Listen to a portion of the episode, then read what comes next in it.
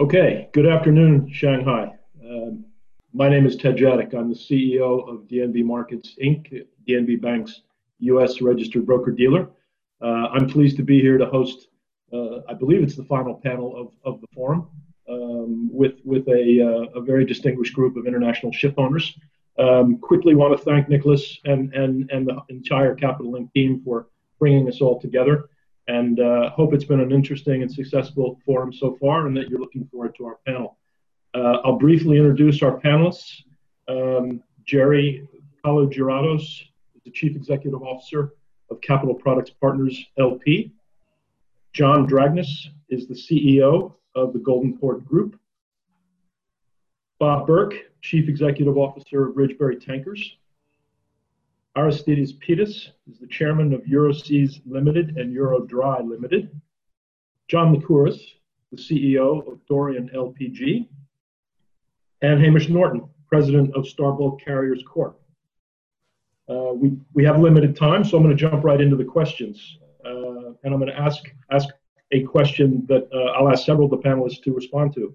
Um, when we look at the Chinese market today, and with the backdrop of uh, the pandemic and, and the ongoing trade and political tensions between the US and China. How do you assess the strength of the market currently and, and the outlook for the market from a demand for shipping perspective? Uh, and I'll start with John Lycouris, if you could uh, if you could address that, please. Oh, John, you're muted. John. There. Um, thank you, Ted. I am uh, our business is mainly focused on LPG, propane, and butane. Uh, this business has been um, a very important uh, building block in the Chinese petrochemical industry. It has followed very closely the development of PDH plants in China.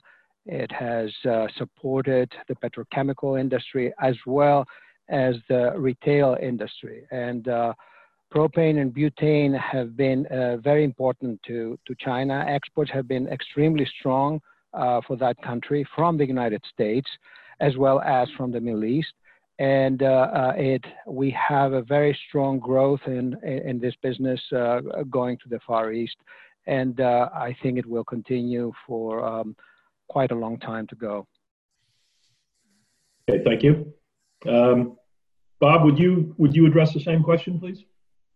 Sure. Um, you know, the U.S. trade deal with China is dollar based, so you know, paradoxically, as, as oil gets cheaper, um, the Chinese have to uh, import more crude from the U.S. Uh, you know, that's the first stage of the, of the, trade deal, and so far they seem to have been able to stick to it. Um, we, we all know that China is two and a half times further from uh, the U.S. Gulf than it is from the from the from the AG. So there's a real levered impact on the on the crude trade as uh, each barrel gets moved out of the U.S. You know, on the downside, we have um, U.S. crude production. The exports this past year have been three million barrels. They, they've held steady, but they're they're they're topping out, and all the projections are that um, that will go down over the next year or two.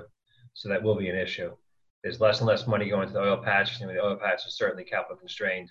Uh, you know, the permits in Texas are down 70%. We all know that the, you know, the decline curve in the, um, in, in the shale play is much, much steeper than a traditional well. Spending is down on the, on the capital side at 50% in the U.S. Uh, shale patch. So that's going to come off over the next, next couple of years. And it's not projected to come back to where it is now for the next three or four years. So it's going to be, a, that'll be an issue for us. Thanks. Uh, could you uh, also address uh, the same question, please? So, sorry, was that a? I, I, you wanted me to address that question, Ted? No, John Drag. John Drag. Oh, okay. Yeah. I'm coming to you. Okay. Yeah. Okay. Thank you. No, of course. I mean, from from the perspective of, I mean, if you look at it also from the dry bulk perspective, you know, China is uh, also tremendous influence and uh, thankfully has picked up a lot of slack from from the decrease in demand worldwide post uh, post the pandemic. I mean, obviously the year started pretty well, but uh, unfortunately, uh, then then uh, then currently a lot of a lot of the, the West trades were hit. And of course, it's very key that China kept up the imports, especially on iron ore, on soybean, on grains, and that has assisted a lot in, let's say, stabilizing, helping the market to stabilize from the dry bulk perspective. Uh, similar impact from the container trade, and I think on the on the tanker side has been uh, has been analyzed uh, somewhat from from from Bob. Um, I think uh, obviously it's you cannot only have China as the engine of the world. You need the rest of the world also to start working again in order for the dry bulk market to uh, improve further. We do have some uh, increase in the fleet, but uh, but it's very very key that you see that there is more and more uh, going into in terms of imports, especially waiting now from the U.S. Uh, soybean season. Uh, last but not least, in this uh, respect, uh, we're, seeing the inventories go, going up a little bit in terms of iron ore and steel. And this is also evident from the fact that steel exports have been subdued recently, although production is very strong within the country, within China. However, most of the steel obviously is going into infrastructure projects and maybe some stockpiling. So we hmm. do hope that uh, the rest of the world can pick up uh, the slack and help the market improve further. Hmm. And then Aristides, I'm going to ask you to also address the same question, please. Yes, well, it, it, has been addressed by the other panelists, uh, both on the dry bulk and a little bit on the container. I, I, I just want to say that whilst things uh, seem optimistic because we all expect uh, to see uh, a strong recovery in 2021, this really depends a lot on how the pandemic develops. So it is not an easy an easy call. It will depend a lot on that. we are very hopeful both in the dry bulk and the container markets that uh, that we are involved with that uh, uh, next year will be a much better year just because we think that the measures taken for the pandemic are, are quite good and are going to bear some ground. Um, and of course, the huge disinterest in shipping that we've seen, uh, we've seen, which has resulted in very little new orders being placed. So there is a, a very, very low order book uh, in dry bulk and the container sector, which we cover, uh, lowest than it has been uh, during the last 20 years at uh, below 10% significantly. And if we do see this recovery that, uh, that is expected and hoped for by the whole planet, uh, shipping will have its role and it will be very, it, it can be quite a strong recovery, something we haven't seen for some years. Thank you. I'm going to shift to a, a new question. Um, how would you describe the financing environment for your business today? And as a part of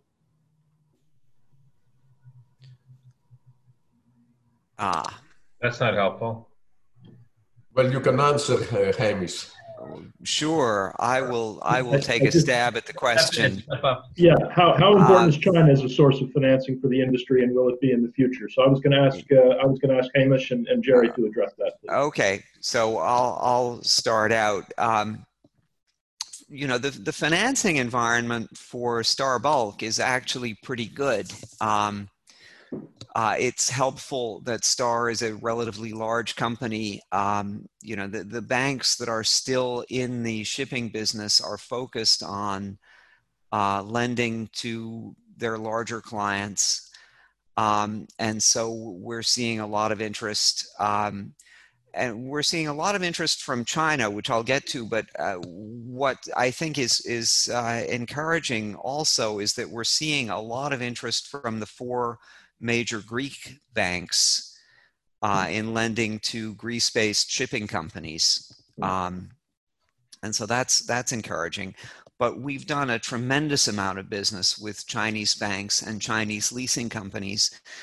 Um, and you know, and quite recently, uh, we've done about 250 million dollars worth of sale leaseback financings.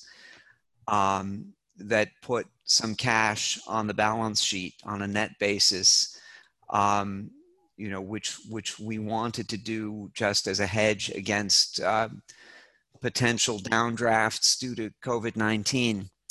Uh, which you know thankfully have have not materialized. Uh, in fact, the business is is is going strong. Um, so um, you know, generally positive outlook both for traditional European shipping banks. Uh, the Greek banks that used to be in shipping got out and are now coming back, and and the Chinese institutions uh, which we're doing business within high volume. Thank you. And, and Jerry, could you could you address that question as well, please? Yeah, thank you, um, Ted.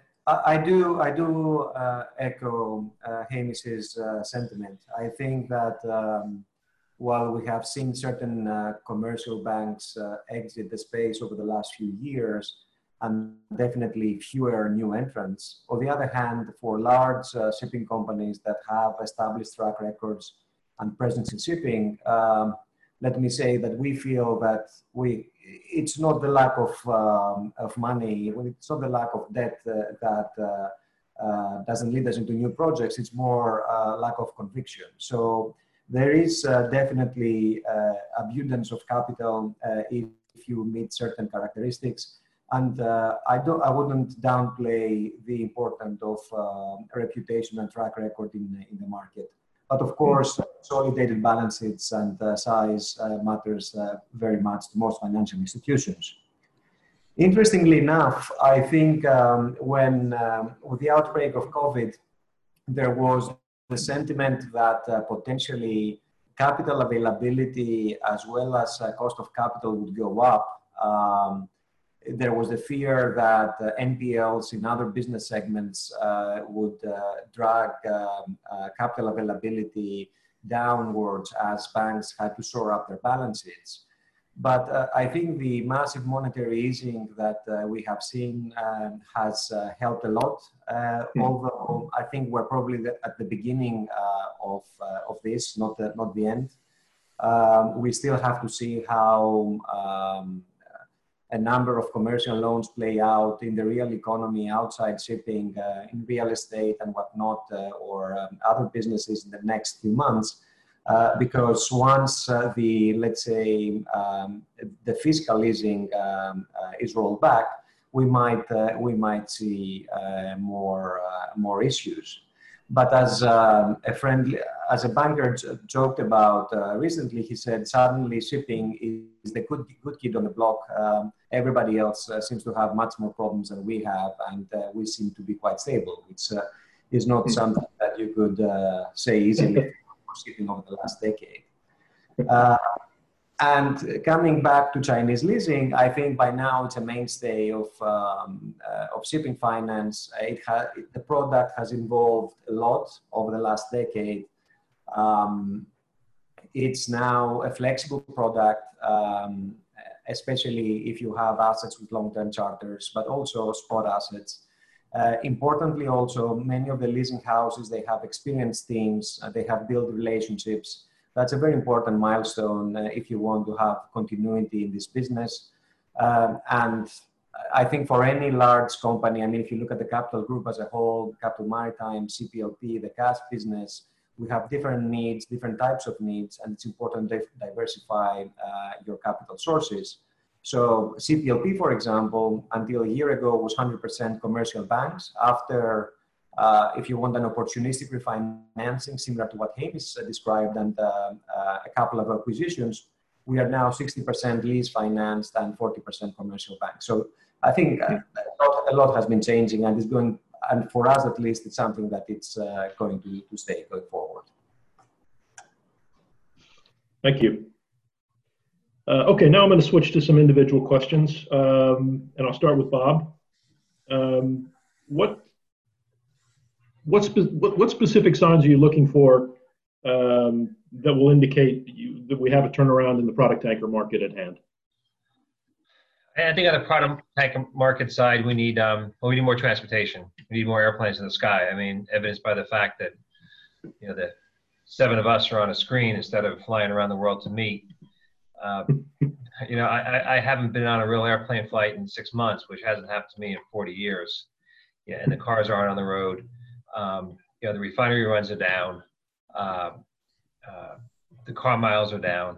It's just going to take the pandemic coming out of out of uh, the state it's in right now. I mean, it's, it's fairly simple. Uh, crude runs are down. The refineries in Northern Europe are off. Uh, the refineries in the U.S. East Coast are off, and all those refineries, you know, are fed by sea by crude.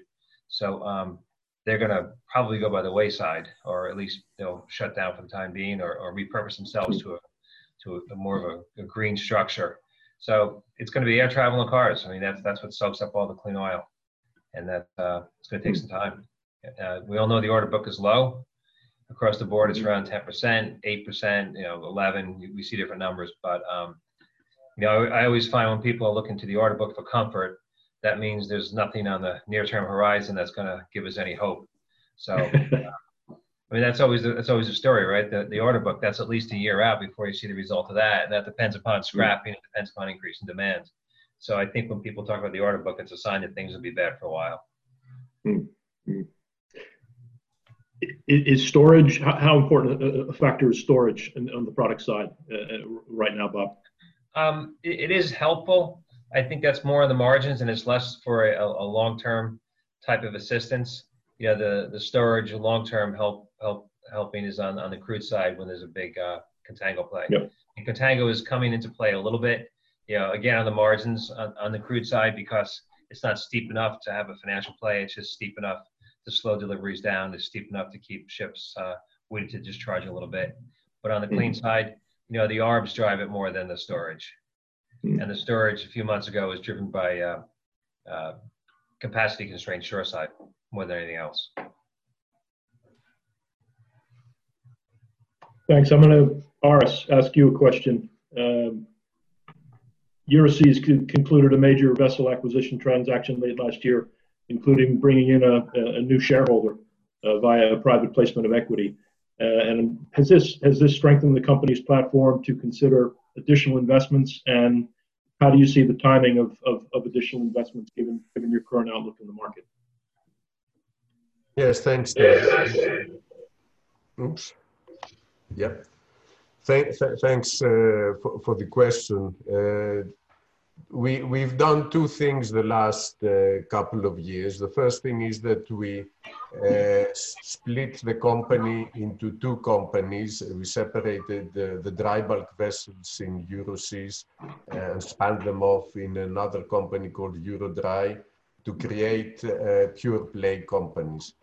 Uh, so we have two pure play companies. This was the right move. Uh, the market does not like uh, mixed fleet companies. The investors want to invest in a specific category. And uh, that was proven the day we did the transaction and we spun off the, the company, the dry bulk company. We had uh, an immediate market uh, capitalization, total market capitalization increased by 50%. So I think this really proves the point that investors want to look at uh, specific companies. They also uh, specific pure play companies. And, and uh, I think that they also want to look at bigger companies than the size of our companies uh, and uh, this is the next bet that we have to grow both these companies, both Euroseas and Eurodry, into bigger companies. Organically, it's been quite difficult to be growing in this uh, last decade. This last decade has been generally even more than a decade, 12 years, has been a, a poor uh, decade uh, or 12 years for, for the shipping markets as a whole.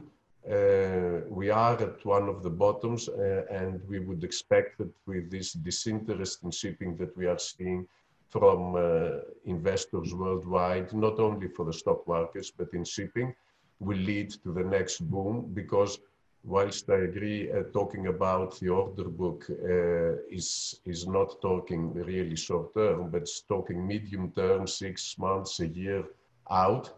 And uh, I think, uh, Bob, one of the reasons why we had this 12 years of bad market was the extremely high order books that we had up to now and we weren't talking about. So, uh, so uh, we are trying to grow the company. We are open to discuss merger possibilities uh, or drawing in other owners. And this is something that we've been working on and we will continue to be working on. Uh, it's not easy when the stock is trading below NAV, but uh, I think this is something that will change only when uh, shipping companies have again good EBITDAs. We have to see good markets for a couple of for a couple of quarters at least before we see valuations of shipping companies coming back to uh, close to NAV, which would allow such deals to happen. So yes, I can't see any short-term actions, but uh, I think uh, midterm uh, things should uh, improve uh, in all fronts. Yeah. Aristides, I'm going to just modify my comment about the order book. I think we're in real trouble whenever we hear that the big order book is is manageable, or we can absorb it. Then I think it's really time to head for the hills because somehow or other we've never been able to manage a big order book. It's just a disaster. Yeah. It's true. We cannot rely only on that. Mm-hmm.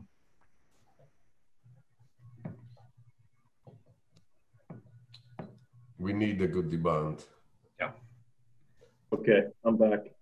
Okay. Um, Hamish, I'm going to ask you a question, if I may. Um, sure. Star Bulk obviously made a very significant commitment to, to the scrubbers uh, to address the IMO 2020 regulations. Um, at this point, and obviously it's still pretty early days, how, how has that played out for, for Starbulk? Um, you know, in terms of the, the cost savings, the return on investment, the payback, those those issues, but also in terms of you know expanding or increasing commercial or chartering opportunities. Well, um, you know, the the uh, first of all, the the the, scrubber uh, investment, um, it was a lot of work. Um, there were a fair amount of um, surprises along the way. I mean, these were expected surprises. We we knew that we were taking on a huge job, um, and there were some delays, uh, but we managed to get all the scrubbers installed by the end of the first quarter of 2020. Um, the cost was as we projected. Um, it was, you know, just about $2 million a ship, a little less. Um, and initially, the, uh, the payback looked better than we had expected um, until COVID 19 hit. And uh, as Bob uh, mentioned, caused people to stop traveling in airplanes, to stop traveling in cars, and basically made it very, very easy for refineries to produce low sulfur fuel for ships. And so the, the spread between high sulfur heavy fuel oil and low sulfur um, fuel oil um, narrowed quite considerably um, and made the returns on scrubbers um, quite a bit lower. So that um, while um, the sort of spread we were looking at in January would have paid back the scrubber investment in well under a year. Um, at this point, the scrubber investment looks like it would pay back in about five years. So, you know, not what we were hoping for, not what we expected, but frankly, not too bad in the context of shipping. Um, you know, a five year payback um, on a shipping investment is, under normal circumstances, pretty successful.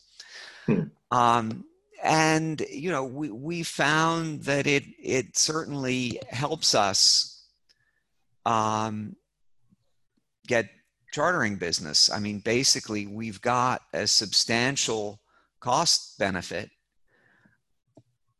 and it doesn't take much of that cost benefit to get a charterer interested. So, you know, if if we keep 90% or 95% of the benefit and the charterer gets 5 or 10% of the benefit, that helps get the business. Um, and you know in, in in that's in the in the cases of time charters in the in the case of voyage chartering you know basically the ship carries the cargo at the market price per ton and and the benefit right. goes to us so mm-hmm. um but you know basically the scrubbers technically are working just as we expected uh, it's uh, it's a technical success and um, you know I, I think it will prove to be a financial success uh, as well thanks thanks for that insight mm-hmm. um, John Dragnis, let me uh, let me ask you a question about uh, the setup of Goldenport. Your Goldenport's the only private company represented on this panel. Uh, well, sorry, Ridgebury's private. Excuse me. Um, the company was previously listed in London, but but the family took it private some years ago. And I just wondered if you could speak for a few minutes about you know your thought process around public to private, and and what do you see as the advantages of being a private company today, private shipping company? Sure. Thank you. Um, you know, it was. I mean, Today, today our group is involved uh, in, uh, in dry bulk, as I said before, containers and quite a bit exposure in product tanks as well. So, you know, this diversification helps a lot, especially when, when you're a private group. So notwithstanding that, back in late 2006, we, we floated the company and we thought would be a bit novel and went to the main market of the London Stock Exchange at the time and uh, listed the company with HSBC uh, back then. And actually, we were uh, extremely happy with valuations, extremely happy with the demand. Uh, you know, PEs were great, and uh, price to NAV was uh, strong multiple of uh, price to NAV. So obviously, incumbent shareholders were uh, getting a strong benefit. So I will not hide that, that the price incentive was strong back then, combined with a, a possibility to, to diversify the shareholder base and fuel growth. However, uh, many years uh, passed and, uh, you know, markets were great, things were great, there's a strong demand, valuations were good, good uh, turnover on the share. But at the end, towards the difficult years and uh, leading up to 2016, where we, the company ceased being private, I'm referring again only to the dry bulk and container uh, part of, of the group, and actually not, not all of the ships, but most of the ships at the time where, when uh, we decided to take the company uh, back private. Uh, the reason again was price driven. The reason again was that we, especially in London, that didn't turn out to be a shipping hub for, for shipping stocks, opposite to New York, which became the main hub, and Oslo. Um, you know, we, we thought we'd better maybe uh, try to consider to double down uh, although the market was extremely hard at the time, and put more money on the table and take the company private. Now, looking back, of course, because back then it wasn't an, such an obvious call. Uh, looking back, you know, it was one of the best asset plays we've done uh, recently, and uh, today has helped us establish a very, very uh, decent book value on, on, almost all of our assets. So, hmm. considering that, uh, you know, the timing, of course, in shipping, as I say, is very, very important. However, we intended to stay private, uh, public. I like being, uh, you know, being part of the public company, and I like the forums and this and that and the other. But at the end of the day, valuation really, really wasn't there, wasn't what we needed, and that was a problem. And it was a problem that we thought the timing was good, uh, first quarter of 2016, to uh, to stop uh, with, uh, with with this and hence privatize the company. Um, now you know, I, I, won't go into a long story about advantages, disadvantages. Obviously, when the, the share price is trading well, you can raise money and uh, and uh, even be a benefit to existing shareholders and uh, grow faster. But it doesn't work well with shipping's counter-cyclical uh, investment profile. I mean, you, you need to invest counter-cyclical, and this doesn't perfectly match with the understanding of, of maybe a public investor. Although now investors are a bit more educated and they do understand that. But again, overall, you know, they like dividends when it's a, a good time, and then we we uh, need need to when you need more money to invest in a company in order to to invest in assets when the market is very low. This doesn't work always very well. So overall, it worked okay for us, but I do understand a lot, you know, the benefit of having a public company and the ability to grow through mergers, acquisitions, like, uh, for example, uh, Star Bulk has done recently. So hmm. I do get that as well. Hmm. Thank you. Thank you. Jerry, I'm going to turn to you, if I may. Um, you also, Capital Product Partners, also concluded a, major vessel acquisition transaction at the end of last year uh, and, and, significantly expanding your presence in the container shipping sector. Is this a sector you see the company continuing to focus on? Um, and, and, and how do you see the investment opportunity landscape currently? Thank you, Ted. Um, we have uh, currently, and after the spin-off, uh, we um, we led um, uh, about a year ago, year and a half ago. We have currently now 14 uh, vessels, 13 post-Panamax containers, and one or dry bulk Capesize ship.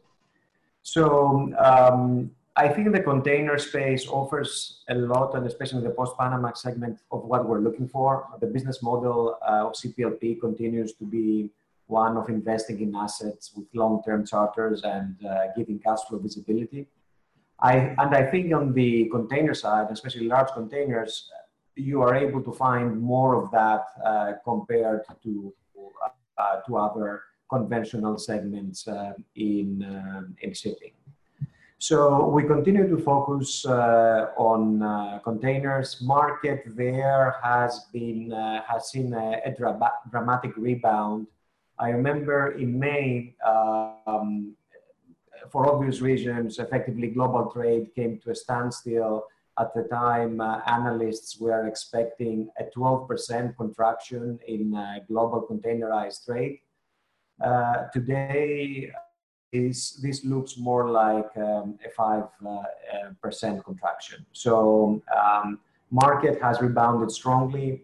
Uh, the, there were a number of differentiating factors compared to uh, previous crises. Um, liners could set capacity quickly um, as they didn't have so many long-term charters. Bunker prices came down, um, and uh, that uh, also helped with um, uh, liners making more money. Um, and we quickly saw also China rebounding in terms of exports. Uh, August uh, saw a 9% uh, increase uh, in, uh, China, in uh, exports from China, um, very compared to last year actually. So a very strong rebound. So all in all, that market by now has seen a recovery, not where it, to where it was back in January, but it has, I think, covered a lot of lost ground. As a result, also prices, asset prices um, uh, followed more or less. Uh, they did the dip, um, and now we have seen um, uh, asset prices picking up. We do see opportunities um, um, from time to time. Um, there is, it's definitely a market where there are not many players, and it's a market where you have to be very cautious with design, sizes. Uh, but if you get it right, uh, and given the lack of um, uh, willing capital at this moment, uh, you could get, let's say, higher than average returns. So definitely monitoring that, that side of the business. Um, and having said that, containers will remain the main focus, but we also benefit from a relationship with Capital Maritime. Capital Maritime has a commercial and technical presence across uh, dry bulk, tankers, crude and product, uh, gas. Um, so if there are other assets that fit our business model down the line, um, we will look at those as well. In the end, I think the question for us is uh, deploying uh, equity in a, an accretive manner, and you have to weigh projects the one against the other and make sure that uh, you are um, uh, deploying your equity properly. Okay, thank you. John Lycouris, um, Propane propane exports from the U.S. are up year on year, despite the U.S. crude production and, and soft natural gas prices. Uh, these volumes, and, and particularly those being shipped out to Asia, are, are, are a main driver for the freight market. How is uh, how is Dorian looking at the, the development of that market, you know, going forward or, or in the near term? You know, given some of the weakness in, in, the, uh, the U.S. production statistics that, that, that Bob highlighted. Yes, it's um, it, it it has um, been a very interesting um, uh, development that, uh, as we have seen in other markets, there was a significant dip or anticipation of a significant dip in uh, in the second half of the year, in the first half of the year. I'm sorry, uh, second quarter, uh, as uh, it was in other markets. And we did see the, the, the, the concerns about production and about exports, uh, and also in um, uh, the output from uh, various uh, um, uh, export um, export terminals. However, we uh, we have seen a, a great return of of that market in in the recent months. So we, even though we were expecting a, a, a significant drop, we we saw that uh, the, the, the decrease in output or in exports has been uh, up to date about 1% below last year, which was a very strong year indeed. So um, in this third quarter now, we expect that perhaps we will go much higher than what we did last year. Mm. And uh, production seems to have normalized.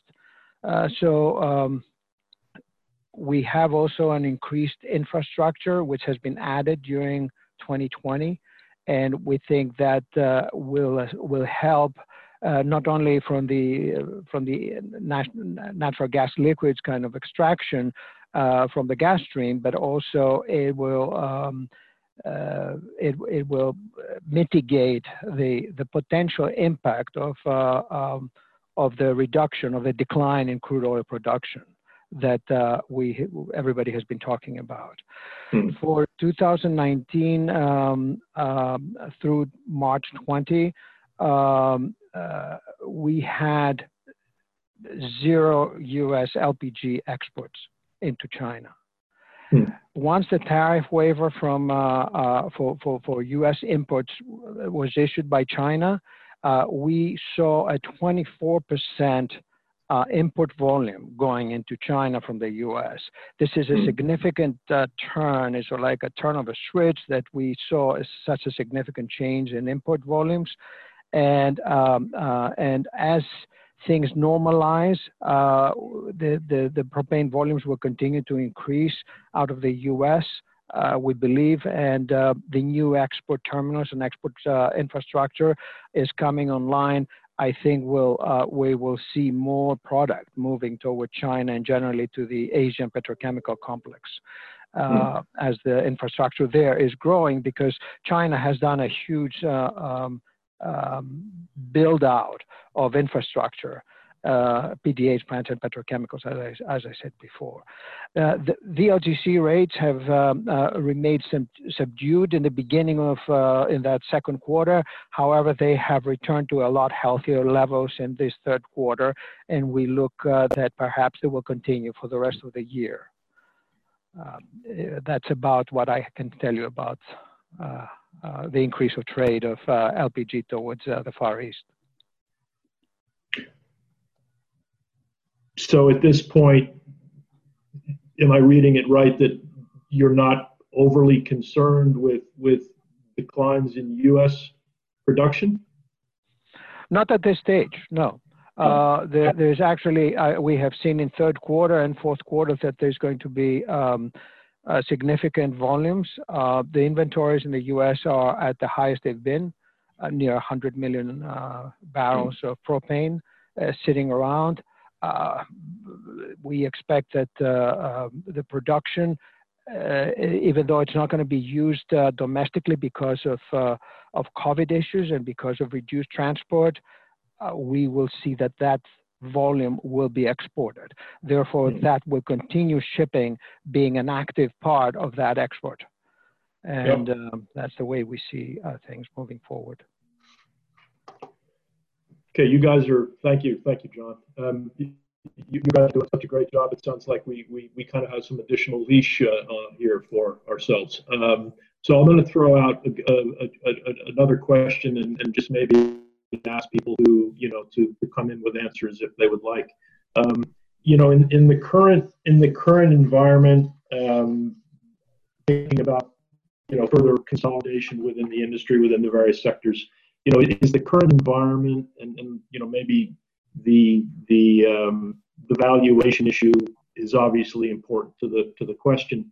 But is the current is the current environment with with you know what I guess is fair to say still a fair amount of uncertainty around how the how the pandemic will will will continue to play out. Is it, does that create too much uncertainty uh, for for companies to to consider um, you know consolidation type of opportunities? Um, anybody want to take a stab at that?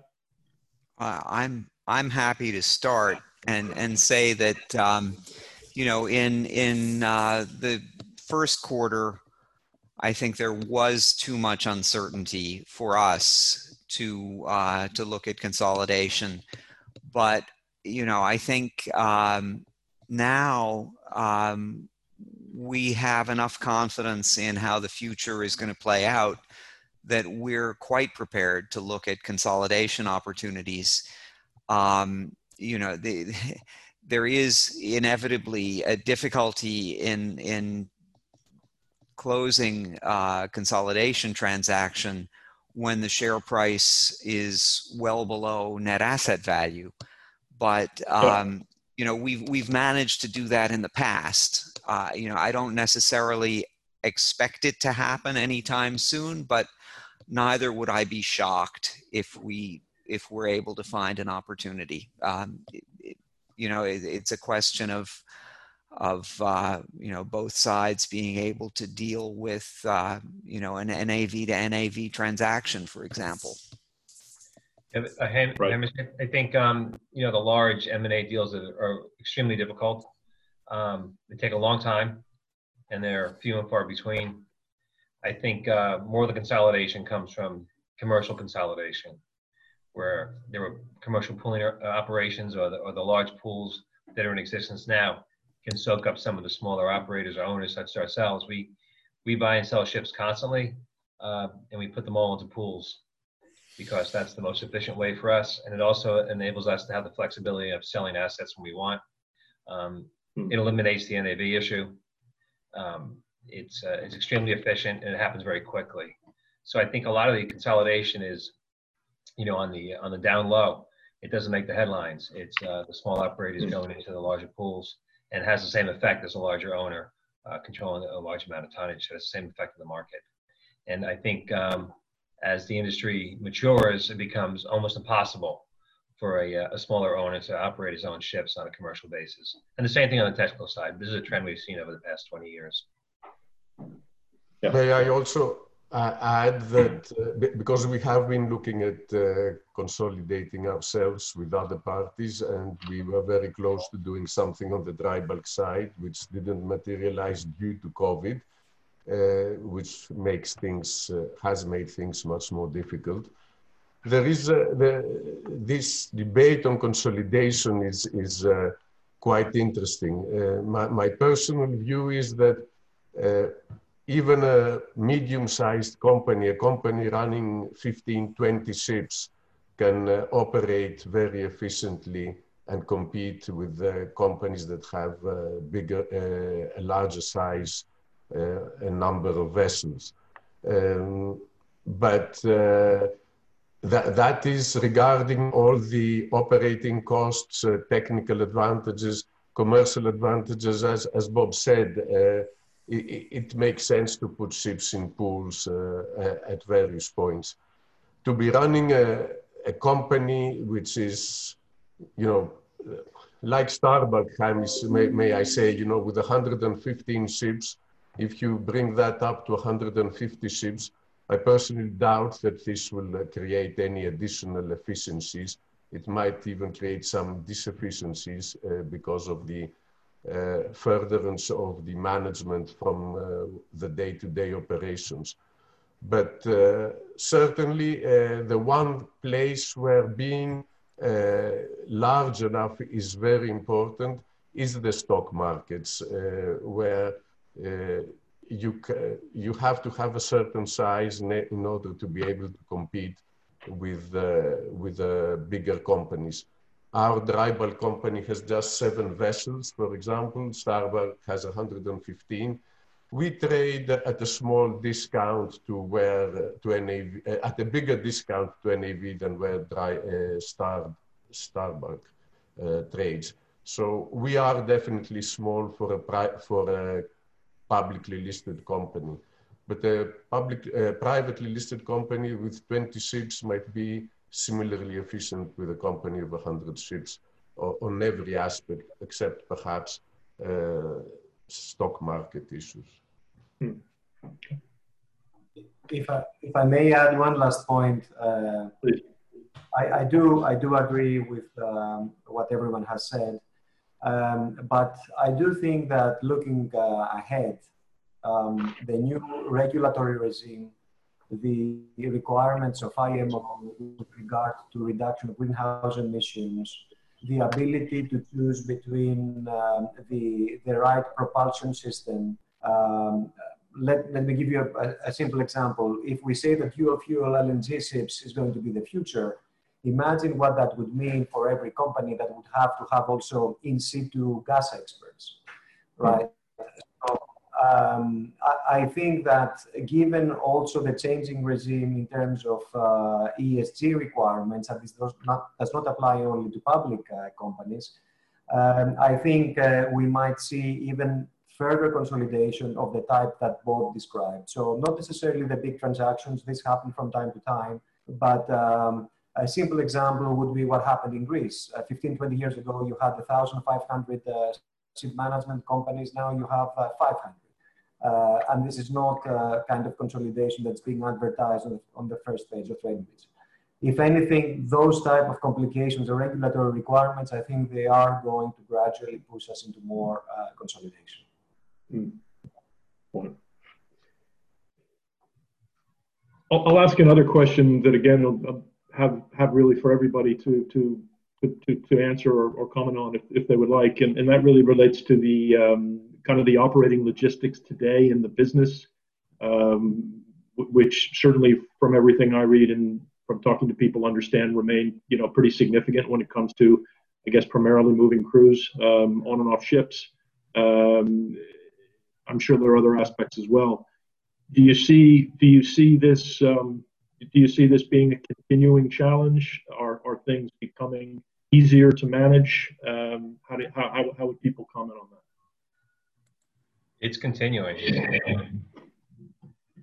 I mean, it's, it's the it's the, it's the crewing, and their uh, the regulations or the rules for each each country, each port, you know, change on a regular basis.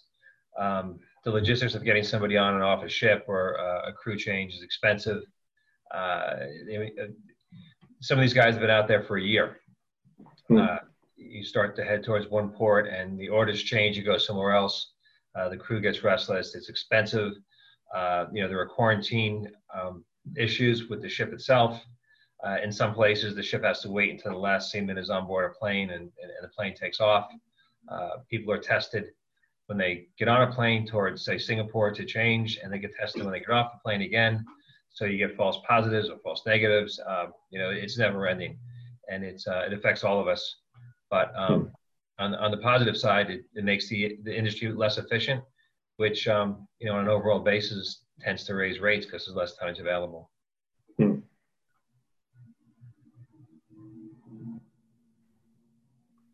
Anybody else want to comment on that? I just want to add that uh, uh, to Bob uh, that uh, it is the owner that pays most of this expense for deviation uh, and trying to take care of the crew rather than the charter. And uh, unfortunately, this is the truth.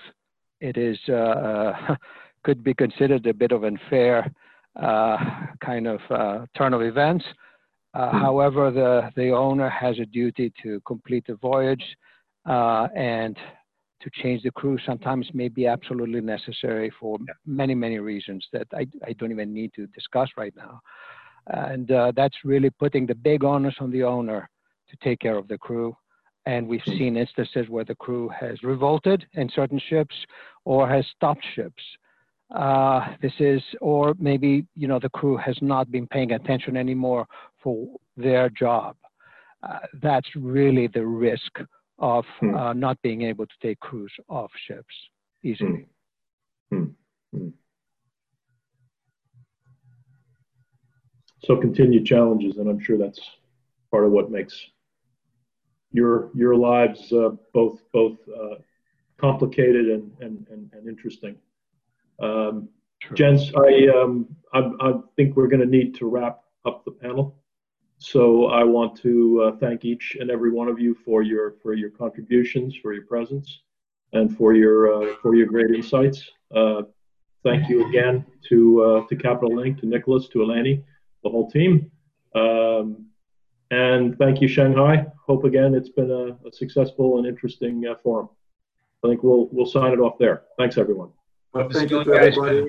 Thank you to say from, from my end as well uh, to Ted for moderating so well this panel and to all of you for joining from all over the world. I think modern technology gives us the opportunity exactly to connect globally. Uh, and uh, now we can conclude uh, our two-day forum, which has been uh, a highly successful one.